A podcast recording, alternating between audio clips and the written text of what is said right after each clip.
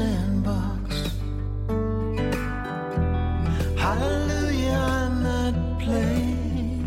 There's no reason to think this season is anything but a gift, not a battle hard won. Hi, everyone. I'm Kim Thomas. Welcome to the Advent season of Curate's Corner, where we're celebrating that because of the love of God for sinners, He sent Christ to bring us the joy of salvation, the hope of eternal life, and the peace of God to rule our hearts.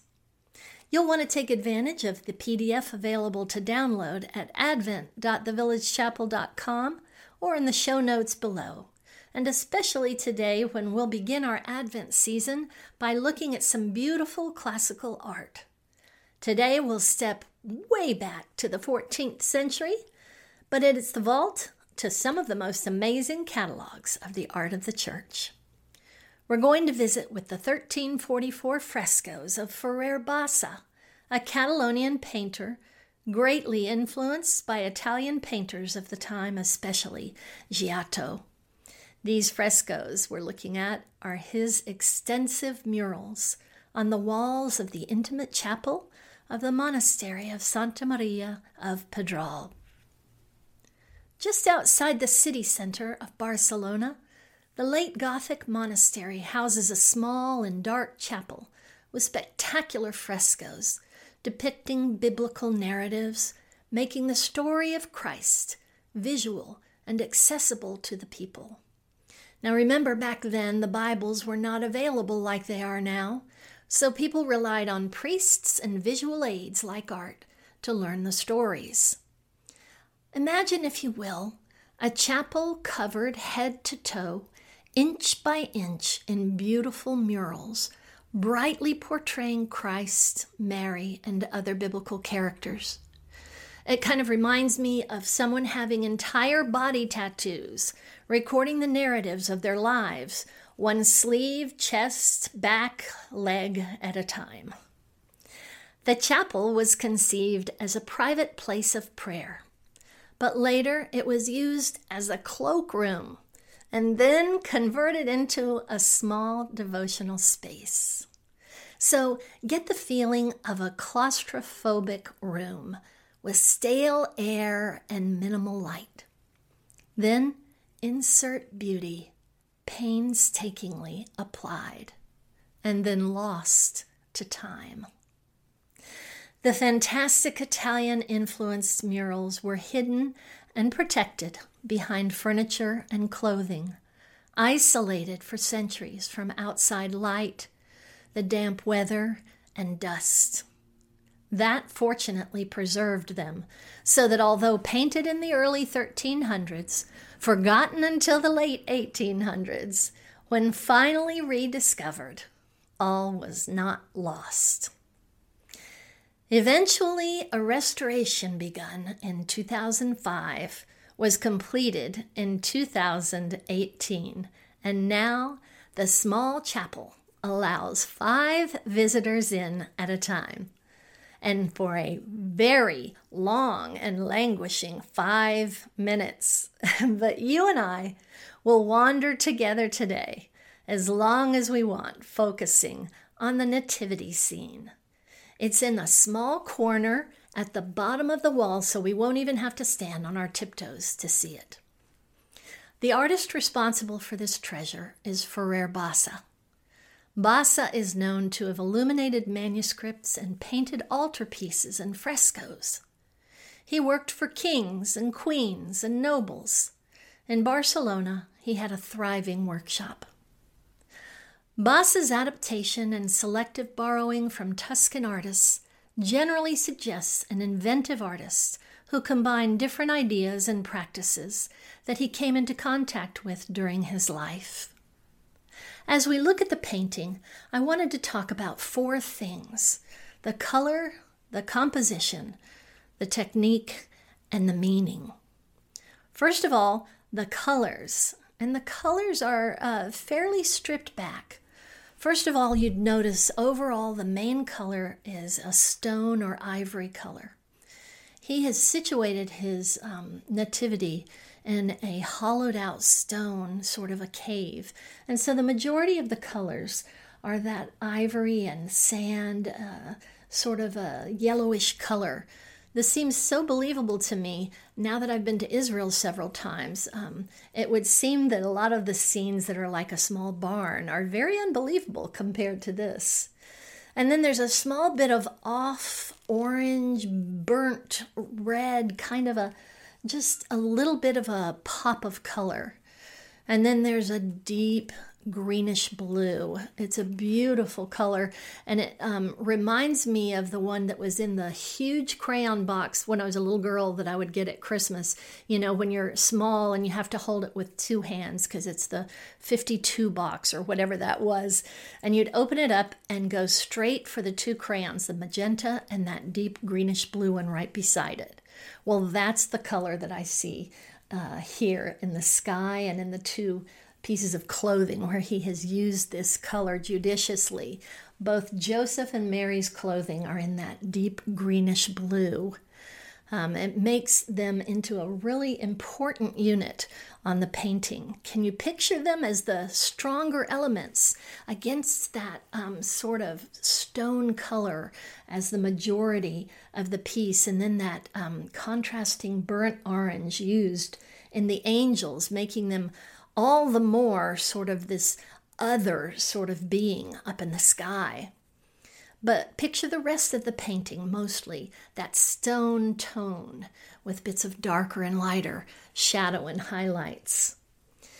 Then the composition of the painting. Uh, Ferrer has used a left 90 degree triangle to situate the most important elements of his painting. So if you travel with me from the top right, where the angels are perched, and then come straight down, you'd hit Joseph, and then go immediately left, and you hit Mary, and then back up to the top to the angels. And then in the center of the triangle is where the baby Jesus would be. So he's made a really good use of that triangle to set up how your eye should travel across the painting.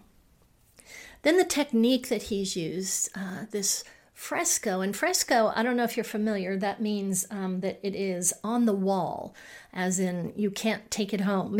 he couldn't do it in his studio. It's not on a canvas or a board that you could hang in another chapel, but it's uh, done locally. It's a painstaking process often 20 or more steps involved. It's a wonderful method oriented process. Um, and he's used a variety of different steps here. Uh, two of the main painting methods are fresco and fresco secca. Uh, fresco is a water based pigment applied to fresh, moist plaster, and the plaster would be the, uh, the let's see, the viscosity, it would be like um, cake batter. After you get it mixed up right before you bake it and you pour it into the pan, that yummy texture is what the plaster would be like. And then um, the other one would be fresco secca, and you would that means you would apply the plaster, let it dry, and then paint on top of that. So the two different techniques, and then even I think he also used a little oil paint, which is uh, a wonderful technique to use because the viscous oil uh, lets the um, pigment stand su- suspended in it, uh, so it keeps it slow to dry, and it's great for the more fine details in the painting. But most of all, what I wanted us to see is the meaning in this painting. And what I hope you can imagine with me as I'm describing this is the body language of Mary and Joseph. So remember, we're at the bottom of that right angle triangle.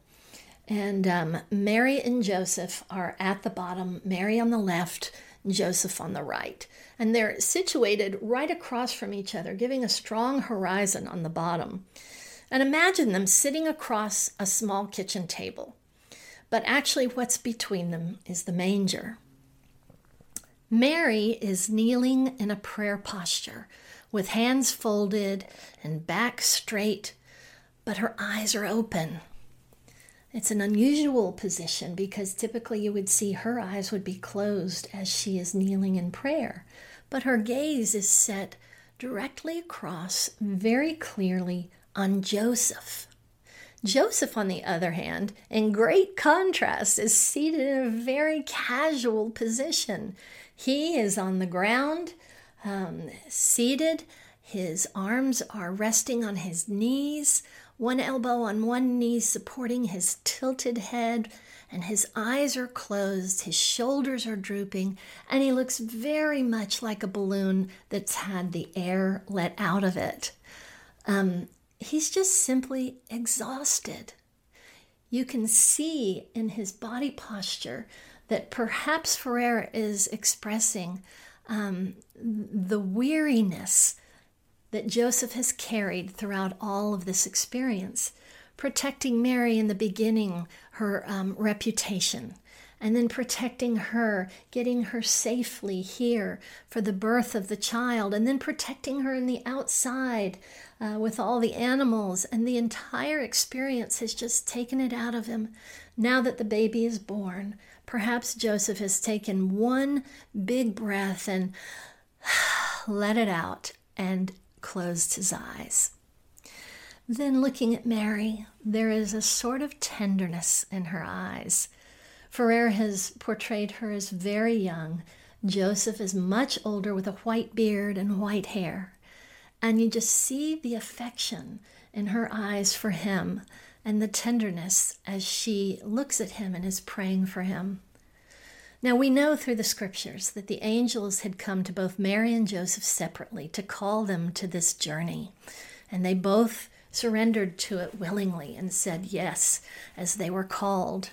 And now, both in this painting and literally, Christ is at the center of their lives. Faithfulness to God's call will often look like them praying for each other, finding themselves exhausted, taking turns supporting each other. But the work that Christ came to do will be greater than all of that. I think Ferrer Bassa, whether he knew it or not, he might have stumbled on something really special by capturing that moment. Well, I hope you get an opportunity to take a look at this painting, download it, or maybe someday we can meet over there just outside of Barcelona, and five of us at a time can go in for five minutes and take a look at it together. Well, as we close out our time today, let me read our scripture focus and pray for us. And then tomorrow we'll gather and uh, we'll discuss a poem together. And uh, I hope that you'll join me for that.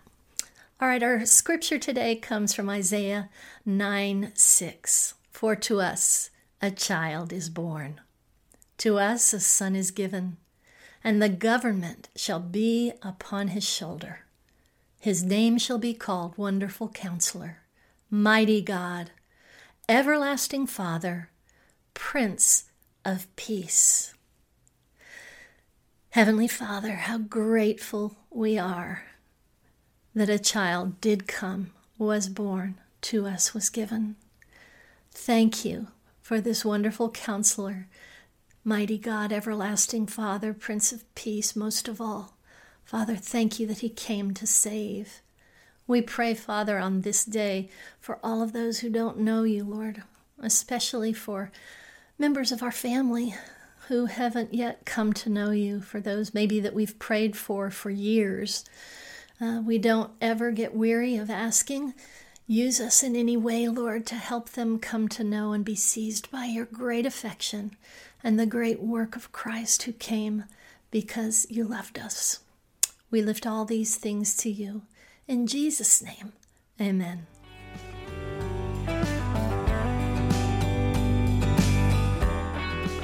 Curate's Corner with Kim Thomas is a resource of the Village Chapel in Nashville, Tennessee.